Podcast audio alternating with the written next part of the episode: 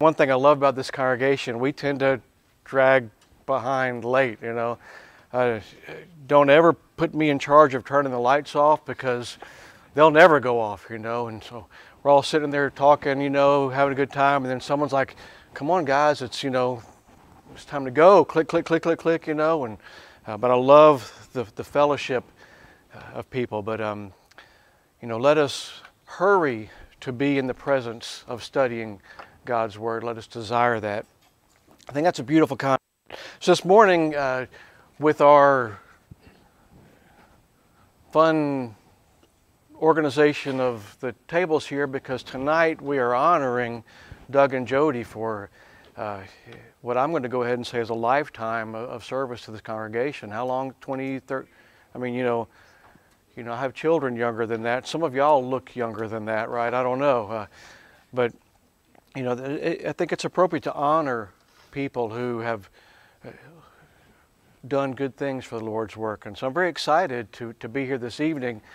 The, de- the things that, um, now I didn't adjust this because we switched a couple of them, but the things dealing with um, uh, Caleb, y'all talking about the, um, the day and the hour, that sort of uh, what tends to be perceived as apocalyptic, into the, you know, the, it, getting into some of these things is really uh, can be difficult. Now you may love it, you may be a you know an expert on, it, but I'm sitting there going, man, this is I've never seen this passage over, you know, bringing in Daniel and stuff like that, right?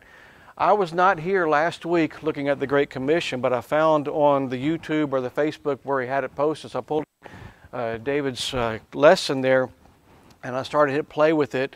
This was Tuesday, Wednesday, you know, because I want to see what's going on in here.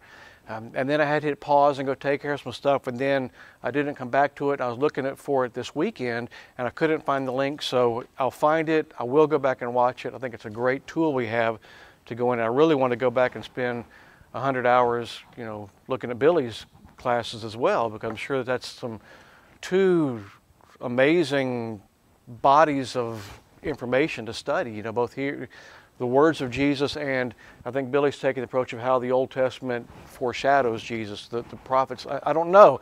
I, go, I want to go look into that, right? Because he and I talk periodically about that. But here we are talking about blasphemy of the Holy Spirit. But before I really get into that, I didn't finish two weeks ago the Lord's Supper, and I think I left out the most important part.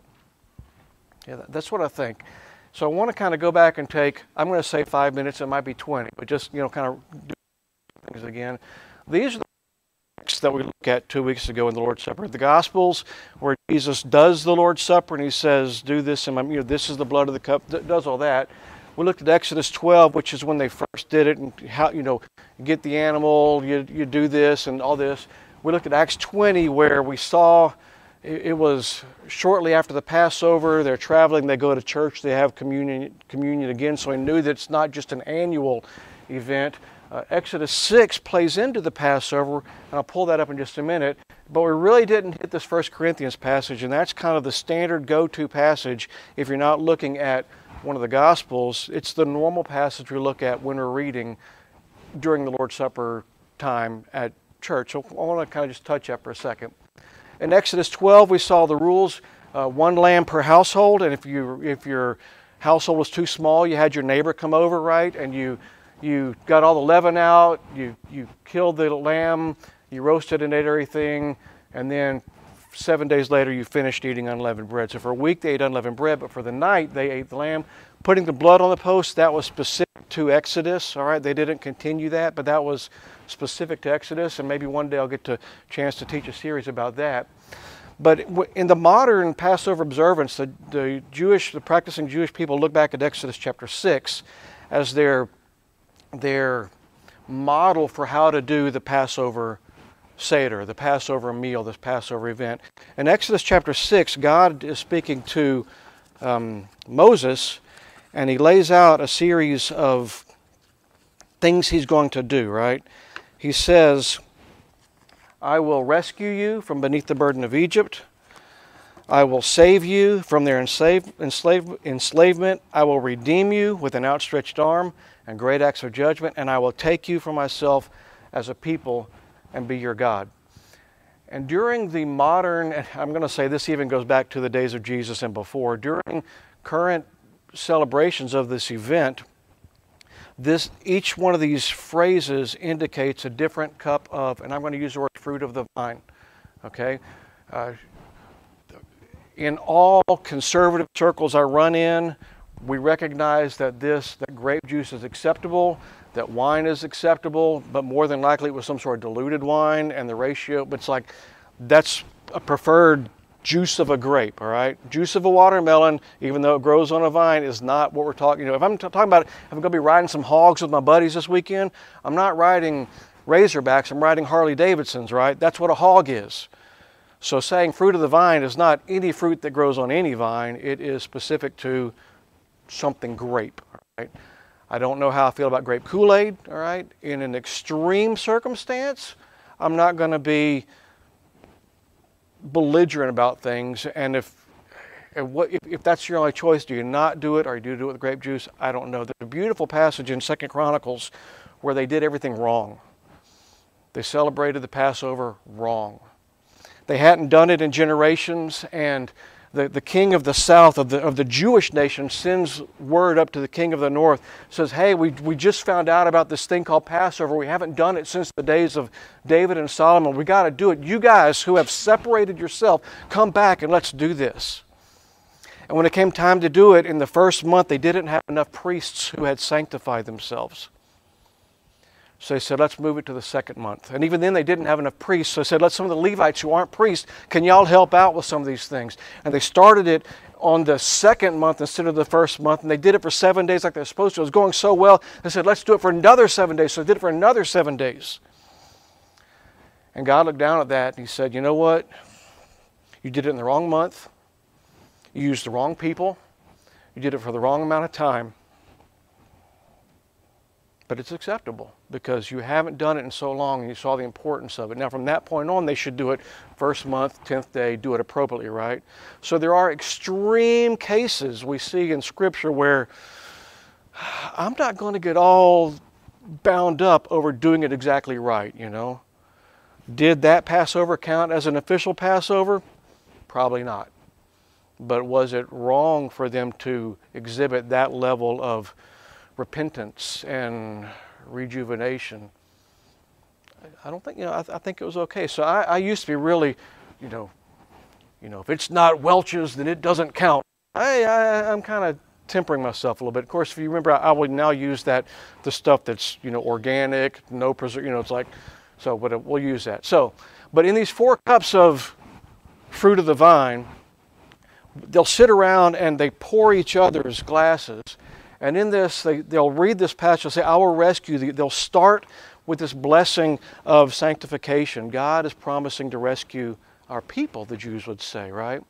And they'd do some activities, and then they'd have the second glass of fruit of the vine where they'd pour it for each other. I will save you. This is when they tell the story of the Exodus, of them being brought out, all right? And then they have a meal the bitter herbs and all that. They eat the meal, and then they have the third cup it's I will redeem you. Um, they say grace after. The Jews, I, I like this. I always wonder why do we thank God before we eat, right? Because what if it's no good? uh, now, the concept behind that is if you're eating something that God has provided and you don't say thank you, you're essentially stealing. I mean, I know it's not, but you're you're just an ungrateful little, you know. But but the Jews also would say grace after a meal. They say before and after. Thank you, God, for this food we're about to eat. May bless the nourishment of our bodies, you know, thing. And then what do you say after? Man, sure was good, God, especially that whipped topping on the lemon meringue pie, you know. Well, no, that comes from the passage when, when they're getting ready to go into the promised land, and God says, You're going to go in there houses you didn't build, you're going to eat from plants you didn't grow. Remember me. When you're fat and happy, remember where it came from. In the United States, we're all fat and happy. We have a hard time acknowledging God because we have all of our, we're not desperate. And in times of desperation, that's when people reach out to God. And God says, when you're no longer desperate, don't forget me. So the Jews would have a second prayer after the meal to recognize where that source came from. Um, and then the fourth one, I will take you for myself. They pour a glass and they set it on the table. They don't touch it for a while. And they'll get up and they'll go open the door because the return of Elijah, who I think is John the Baptist, right, you know, the, the, the return of the prophets coming, so maybe he will come in and, and share this with us. So they wait and tell some more of the story before at the end of the meal, they, then they will drink that fourth cup. Right? That's kind of the pattern that happens. But this is this is fun for me because in 1 Corinthians, this is another evidence where we see an apostolic mandate isn't the right word, but example that they did this in the first century. Paul says, I received from the Lord which I also delivered to you. I brought it to you guys in Corinth, right? We're going to do this thing. The Lord Jesus, the night he was betrayed, took bread. When he had given thanks, he broke my body, which is for you. Do this in remembrance of me. In the same way, he took the cup also after supper. He took it after supper. If I was Jewish and grown up having those four cups, I would know exactly which cup it was because we drank the cup of redemption after supper. Wow. Wow. They ate supper, and Jesus takes the cup of redemption. Says, I'm about to redeem all of mankind. You see what's going on here? Wow. Right. I will redeem you with an outstretched arm and acts of great judgment. I'm going to take you from my man. This is this is opening this up to all of us. I think it's beautiful. Therefore, whoever eats it or drinks it in an unworthy manner sh- shall be guilty of the body and the blood of the Lord. So let us examine ourselves and they need it. You remember that thing we pulled up there from Justin Martyr, 155, 157? He said, talking about the early church service, they would read the Bible till they couldn't read it anymore, and then the, the president, you know, whoever's up the, the preacher, would pass out the implements for those who have been washed and who are living according to the teaching of the apostles. So examine ourselves. Are we living like we need to be living, right? And then do that. It's this is coming to a sticky situation in my family. A lot of you know that I've had foster kids and they come to my house and I don't know their background. We go to church and they take communion. And I kind of explained before we go to church, this is what we're going to do, this is that and the other. But uh, and they'll say, well, yeah, I was baptized, and so they'll take communion. Now, were they? I don't. I don't dig. You know, show me your baptismal certificate. You know, I don't do that. Um, so here's another area where I think we need to have a little bit of grace with people who are struggling with an understanding and may not have grown up understanding. Them. But this is pretty much a, an indication that for those of us who have been washed, who've been sanctified, to evaluate ourselves. Um, and this is also an indication that when Jesus is eating that meal where he institutes that, it's not just for the apostles. It's for everybody. Because sometimes Jesus says things to his apostles and it's for them, right? So that's kind of the background that I think this carries on to us. We see examples throughout things. Um, and I think it's appropriate. So now, how long was that? Oh man, about 10 minutes? Okay, we're good, we're good, we're good, we're good. So now, you know my pattern. I like to pick someone to dedicate our hour of study to. Someone who's not in this room, maybe not in this building, someone who you may want to connect with on a spiritual level, or maybe a, a good friend or a relative who you just want to use it as an excuse to share what we talked about in Bible class today. This is a great, so think of someone, and during the next couple days, give them a call, go see them, say, let me tell you what David Greger talked about in Bible class today, and y'all can parse it down to the next level where you want. Um, when I study, I try to think, who can I share this with? It's not right for me to study and not share the Word of God with somebody. So if you have someone in mind, let's go to God in prayer. Almighty God, you have preserved your word for us for thousands of years. And we are so fortunate to be able to sit here today in a room with, with a hard copy sitting in front of us, with copies on our electronic devices and multiple translations. We have tools today that, that the people in the first and second and third and fourth and fifth centuries couldn't even dream of. We have such great access to your word. Help us to look at your word and tackle some of the things that your son said while he was walking among us to, to draw in his teachings, try to understand some things that are sometimes confusing. And even after sitting in a classroom talking about them, we still may leave confused. But Father, spending time in your word is never a waste of time. Help us to serve you through all that we do. It's through your Son we pray. Amen. As a matter of complete disclosure, uh, John Kackelman put these topics together, sent out an email, and I don't know if he sent it out to the four guys who are doing it all at the same time or if he sent it to me first because I had first dibs on all the topics, okay? And I know that when I'm involved in a group teaching effort, first dibs is important because you can pick the ones you want, okay? After everyone had picked the ones that we wanted, John Kackelman sent out another email that said, I've still got a couple open dates. Can you guys take another thing? Mm. My mama told me, taught me to always try to help when you need to help, all right? I'm still working on this word called no, all right? I haven't quite learned it yet, but working on it. But sure, you know, be glad to. What do you have left, John? Oh, Dave, why don't you take blasphemy against the Holy Spirit? Now, a couple years ago, I wouldn't know what that was, and I'm not too sure about that. All right? sure. Let's take that, all right? Now, if I were to ask, and I'm not going to ask your thoughts, okay, but what are some things that you have heard other people say that this blasphemy against the Holy Spirit is? How do you, ah, what does this mean? Speaking against, I think. I've heard it's impossible to blaspheme against the Holy Spirit. You've heard it's impossible to blaspheme, okay? At this time? Yeah, yeah, yeah. And now this is we need to open up a broad door for this because there are a gazillion thoughts on this, okay? Yes, sir.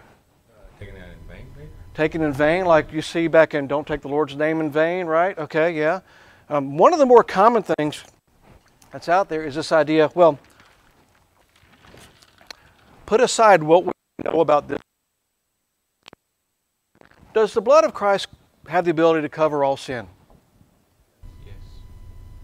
Now, there's a little caveat here in this passage that we're not too comfortable with, right? Now, we'll, we'll read them in just a second. But the blood of Christ has the ability to cover all sin.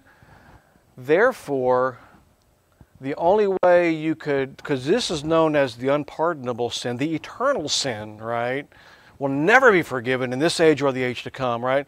So the only way that the blood of Christ can't cover you for whatever this is, is for you to be on your deathbed still unrepentant because the Holy Spirit is designed to, convict us of sin, to reveal God to us, you know, and there, all kinds of. If we continually reject that, that's the only way we can never, ever, ever, ever, ever be covered of that that's kind of the modern thought process on that, okay? And now there are some uh, branches within that, but all kind of boils down to someone who is unrepentant no matter how hard the Holy Spirit is, is, is opening your eyes to the truth. And by living that way, because you'll never repent, therefore, it won't ever be forgiven. Is that too? I'm getting a weird, getting some weird eyeballs back here. I don't know. Hmm. Hmm? Yeah, so I don't think that's it. All right. Looking in the 1600s, 1650s, uh, looking at some of the Puritan literature, they're very clear on the Father, the Son, and the Holy Spirit. And these three, the triune, the Trinity, right? Three parts that I, I don't want to use the word persons because God is so much higher than, than man, right? But the three yeah, yeah, the, the yes, the the Trinity. Um, oh golly, they would recognize at different points in our lives we would honor the Father, honor the Son, honor the Spirit. When I was a child, in my very simplistic view, God was in charge of the Old Testament, Jesus was in charge of the Gospels, Holy Spirit was in charge from Acts chapter 2 on, right? Very simplistic. Are you laughing at me? Did you believe the same thing?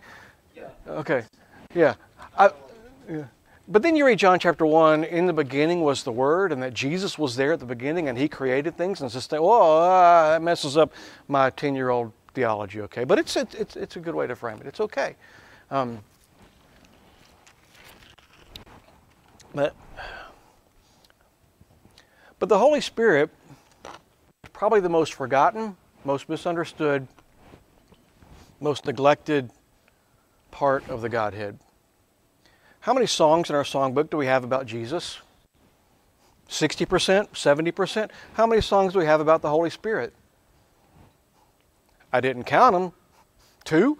I don't, you know, it's like, can we think, you know, uh, we might have a verse about the Holy Spirit, you know, Father, we love you, Jesus, Holy Spirit, you know, whatever, Spirit, you know, we might throw that in there, but for the most part, we live in the era of the Holy Spirit, and yet all of our worship is focused on the Son. And I look at the Son in his life, all of his focus was on the Father. And so I've even got a little bit of an issue with our steadily focus on the Son and not focusing on the Father, and a complete disregard is not the right word, but a complete disregard of the Spirit. Now, why do we have such reticence to discuss the Holy Spirit? Something happened in 1901 that changed everything for us the rise of the American Pentecostal movement. Okay? What are the what's the five step plan of salvation? You know it. What is it? And then we throw in a hear, believe, repent, confess, be baptized, and live faithfully unto death, right? Something like that, right? We throw that in at the end. That's not the original five. The original five were believe, repent, confess, be baptized, and live a spirit filled life. And yet, with the rise of charismatic congregations and the rise of Pentecostalism, what does spirit filled mean? Speaking in tongues, ecstatic visions, you know, stuff like that. I'm more of the Galatians 5 spirit filled life, the fruit of the Spirit. If you're living your life in line with the Spirit, things are going to grow. Galatians 5 love, joy, peace, patience, kindness, goodness, gentleness, meekness. I don't know, faith, faithfulness, uh, and self control, right? There's nine of them. And depending on translation, seven or eight go meekness, faithfulness. Oh, they, they, get, they get off, but you know, there's nine. You see these things develop in your life. If you're living a life in line with the Holy Spirit, which I think is in line with the teachings of God. I've got some very dear friends who believe that the Holy Spirit is the written Word of God, not part of the, not a being part of the Trinity. Now, is that blaspheming the Spirit? Because part of this is because we want to push back so hard against things that we don't think are accurate. This charismatic movement. In 2001, you saw a rise of it again with a new apostolic reformation. You know, where all of a sudden the age of the apostles has been returned and they can declare a new scripture, which I don't think is accurate. But we're afraid isn't the right word. We just don't want to, when we talk about the Holy Spirit, I want it to, when I talk about it, I'm thinking love, joy, peace, patience, kindness, right? I'm thinking those things in my life, and then how does He do some other things? We'll look at that. Uh, so let's kind of get into some things here. Let's look at our two main passages Matthew chapter 12 and Mark chapter 3. We're going to read Matthew chapter 12 this verse 22 through 32. This is a little, a little more detailed than what we have in, the, in Mark, but there's some wording in Mark which we'll look at later. Matthew chapter 12, verse 22, I'm reading from the NIV. Then they brought him a demon possessed man who was blind and mute. Jesus healed him so that he could both talk and see. And the people were astonished and said, Could this be the son of David? Because a, a descendant of David was supposed to be on the throne in Jerusalem. That the prophets, you know, looking at, is this the Messiah? But when the Pharisees heard this, they said, It's only by Beelzebub, the prince of demons, that this fellow drives out demons.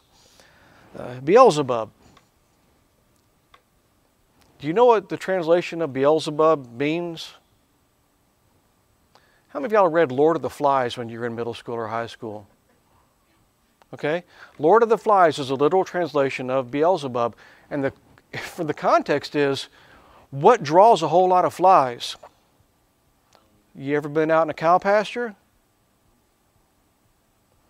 So, this is a derogatory term for Satan saying it's only by the power of the king of cow patties right? That he's passed that he's passed this out. You'll see this uh, Second Chronicles chapter one, I believe. Um, you know, let's go let's go consult Baal Zebub, Baal of Zebub. Let's go consult him to see what I recover. From. It's, it's, it's a demonic thing, okay? It's only by the power of Satan, by Beelzebub, the prince of demons, that he, this fellow drives out demons. And Jesus knew their thoughts and said to them, Every kingdom divided against itself will be ruined, and every city or household divided against itself will not stand. You remember Abraham Lincoln using these words? Mm. If Satan drives out Satan, he is divided against himself. How then can his kingdom stand? And if I drive out demons by Beelzebub, by whom do your people drive them out? Apparently, the Jewish people had their own exorcists. So then, they will be your judges. But if I drive out demons by the Spirit of God, then the kingdom of God has come upon you. Or again, how can anyone enter a strong man's house and carry off his possessions unless he first ties up the strong man? Then he can rob his house. He who is not with me is against me, and he who does not gather with me scatters. And I tell you, every sin and blasphemy will be forgiven men, but the blasphemy against the Holy Spirit will not be forgiven. Anyone who speaks a word against the Son of Man will be forgiven, but anyone who speaks against the Holy Spirit will not be forgiven, either in this age or in the age to come. Mm. If you look in Mark chapter 3, verse 29 and 30, it talks about this being an eternal sin. All right, that's why we struggle with. Have you guys ever known anyone who wondered, might they have inadvertently blasphemed the Holy Spirit? Accidentally done something in their youth and they're condemned because, I mean, my grandfather felt that way. So scared that he had done something in his youth that corresponded to blaspheming the Holy Spirit. He's like, man, I'm not sure, so I'm going to do the whole Jesus thing for now, but man, I'm worried in the background. We don't understand this, we don't know this. So, um, is this passage saying it's okay to blaspheme Jesus? Is it? It says it's okay to blaspheme Jesus? Okay, meaning, I mean, not, not okay, okay, but, but it is different. It's still a sin. It's different to blaspheme Jesus. Oh, yes. It's, now we're going to back up a little bit from it. It's still a sin. We don't want to do it. This is not go blaspheme Jesus all day long, but just don't blaspheme the Holy Spirit, right? He's not saying that. What he's doing, he's given us. Mm. That Jesus will forgive us for bad talking him. That avenue is there, all right? But he's laying something up about you want to be really, really, really, really, really careful about how we interact with the Holy Spirit, how we talk about that. So we'll, we'll look at a passage here in just a second about that. I don't think he's saying, yes, it's okay, knock yourself out, blaspheme all day long, just before you go to bed, to, you know, Jesus, I repent. You know, I don't think that's okay. And I don't think any of us would think that, all right? But when I was reading this, oh, huh, you can blaspheme Jesus all day long, just don't blaspheme the Spirit, right? There are limits. You got something going on, or you don't, yeah, you, you I, I was just, I was just thinking, um, where did Jesus get his power from? And his, um, if I'm going to, uh, but I mean, Jesus got his power. His, his, he's saying that his power to do this came from the Holy Spirit. yeah. Um, and so to speak a word against Jesus, uh, that's what he's talking about here is the Spirit gave him this power, and you've just called the Spirit dung, trash. Um, Yeah, that's pretty. Yeah, that's pretty serious, huh? You know, it's like, yeah. Take into account, who is he actually talking to at that point in time? That kind of helps me. Mm-hmm. Who's he talking And of to? course, it, it bleeds over. Yeah. Yeah, there are a lot of Those people were right then and there blaspheming what was been Jesus. Yeah, they, Yeah. were- they had him on, he was on the stand, yes. Yeah. He was on the stand. So those people And right there. saying to them, you know, you, you can get away with this, but, and I'm assuming his blood would take care of that. Okay. His blood had not been shed yet. Yeah. The, Okay. for those of you on, hey mom, this is for you, all right. The comment was um, in the context, Jesus is talking to the Pharisees, right? And the Pharisees are saying, "You're doing this by the power of the King of Poop," right? And so they're they're trashing Jesus deliberately, but he's saying my power uh, you know, has come from the Spirit, so my blood will cover whatever happens to that you know now you know, for those who accept it, you know that kind of stuff. But but something's coming, right? Something's coming. Yeah, the Comforter's coming. Yeah, Leviticus chapter 24, we see an example of blasphemy. Leviticus chapter 24, verses 10 through 16.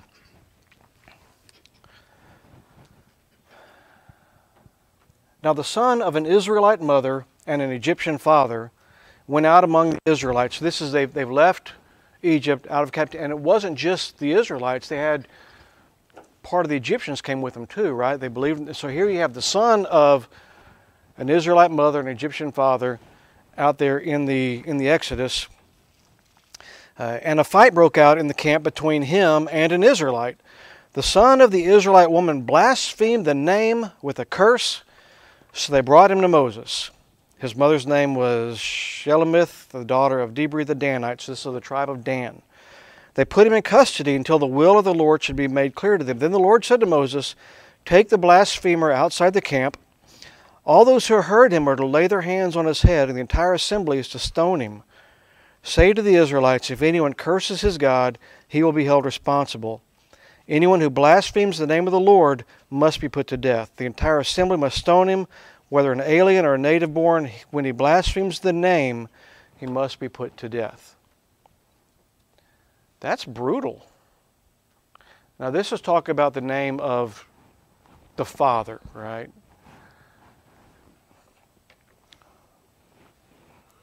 When if you ever listen to any podcasts being done by a rabbi and they're talking about the holy name of God, the tetragrammaton, the four letters, we would call it YHVH, Uhevahe.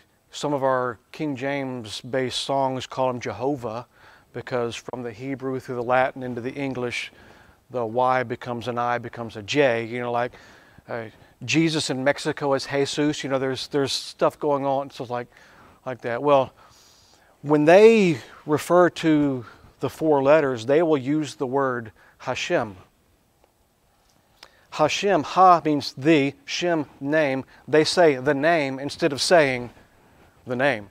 All right? So in this case, whoever blasphemes Hashem, the name, put him to death. We, we elevate that. We hold that as, we revere the name. Now, in a classroom setting, you could say the name because you're not degrading, disrespecting, but there's still to hold that level of holiness so high is something we have difficulty relating to. You know? OMG. Let's just throw his name in the gutter, right? When I had a, oh dear, this is being recorded. A friend of mine uh, teaches a middle school class. And I saw him one day getting ready for class and kind of kind of pensive and I and I said, "What's going on?" "I got to teach class today." Really? What are you teaching on? Well, today's the goddamn class. We're going to talk about when you say God damn it, what does it mean for God to damn something? All eternity in damnation and hellfire and flames. Do you really want God to damn that nail when you bent it over for something so trivial?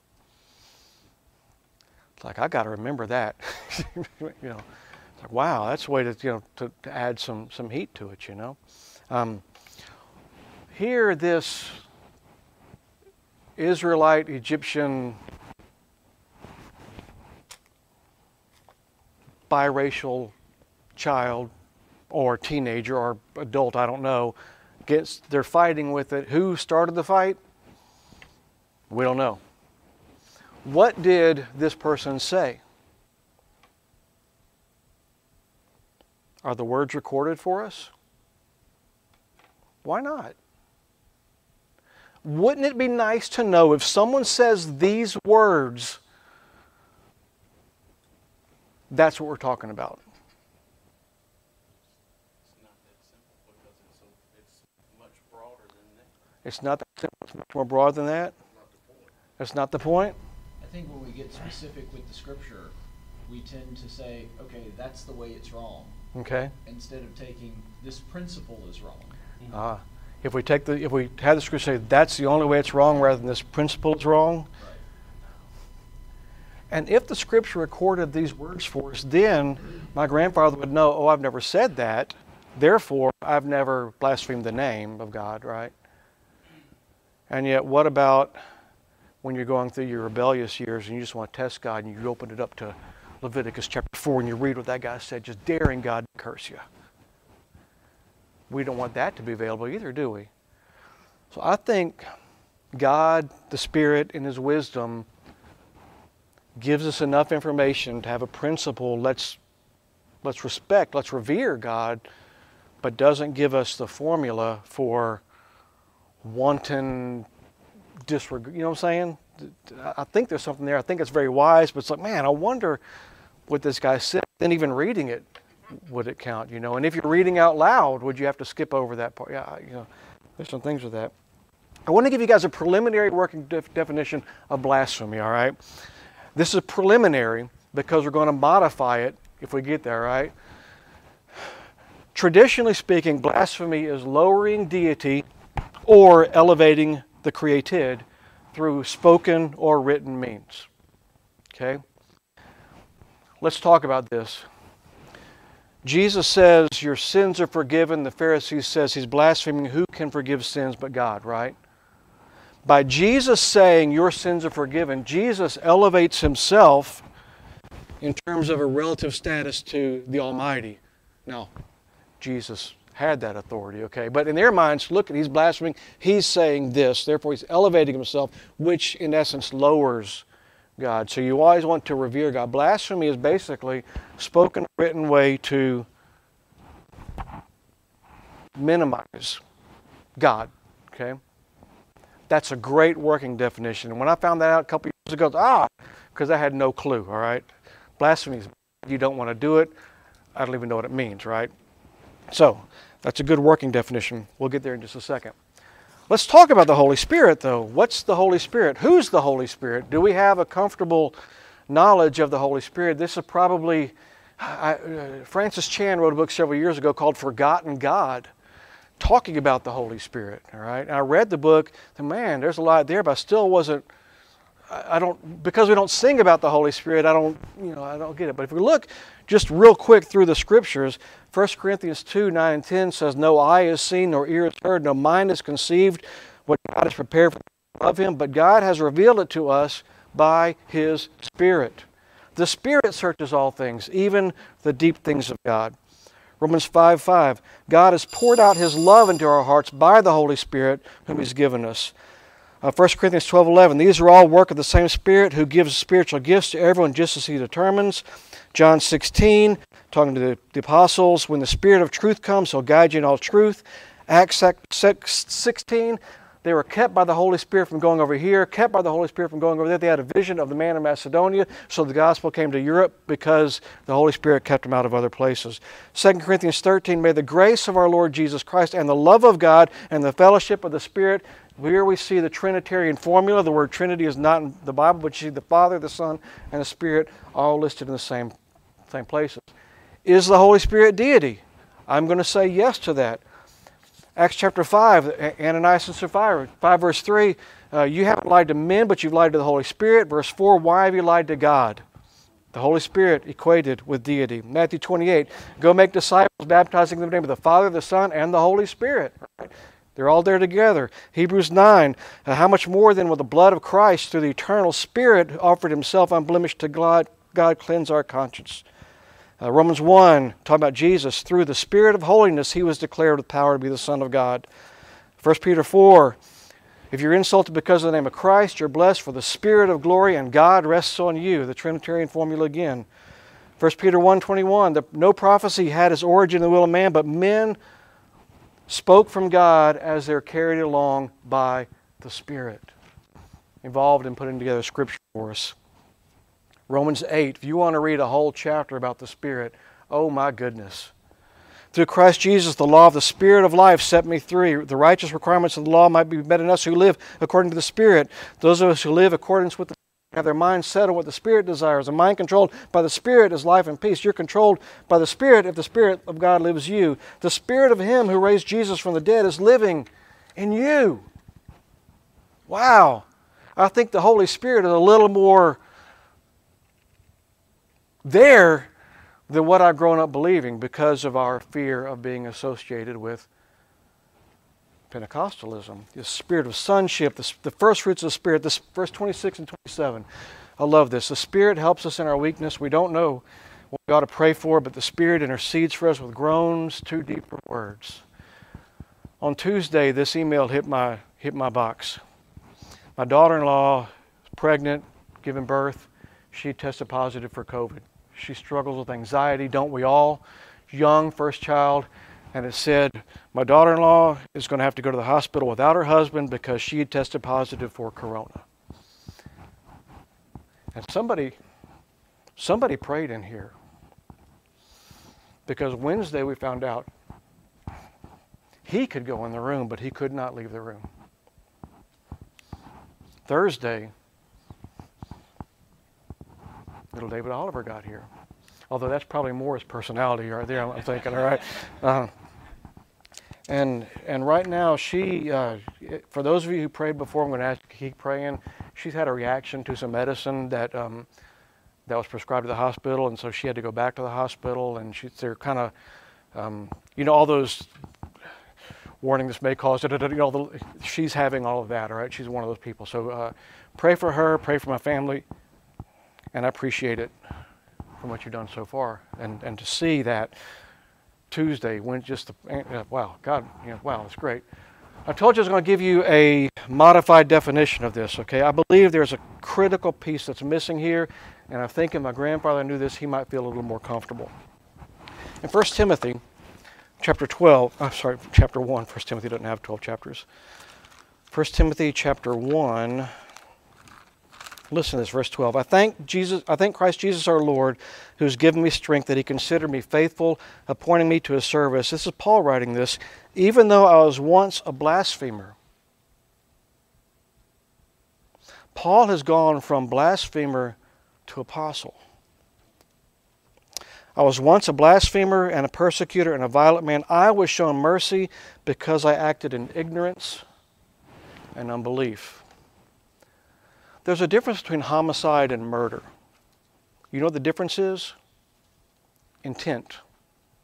I believe there's a difference between an unpardonable eternal sin and something not. So I like to add the word intentionally lowering deity. I like to add that word, and that gives me a little bit of comfort with this, okay? John MacArthur says if you misattribute things of the Spirit, to things of the world or vice versa, that's what it means.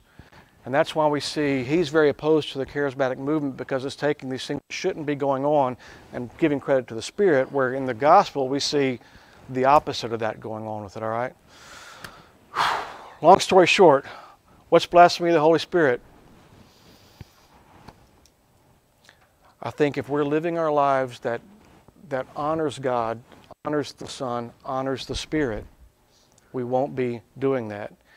And speaking for myself, I need to spend a lot more time just reading and studying and getting to know the Spirit and letting Galatians 5, love, joy, peace, continue to grow. Don't know if I answered any questions, cost some more, but Bible study is always good. Thank you guys for being here. See you next week.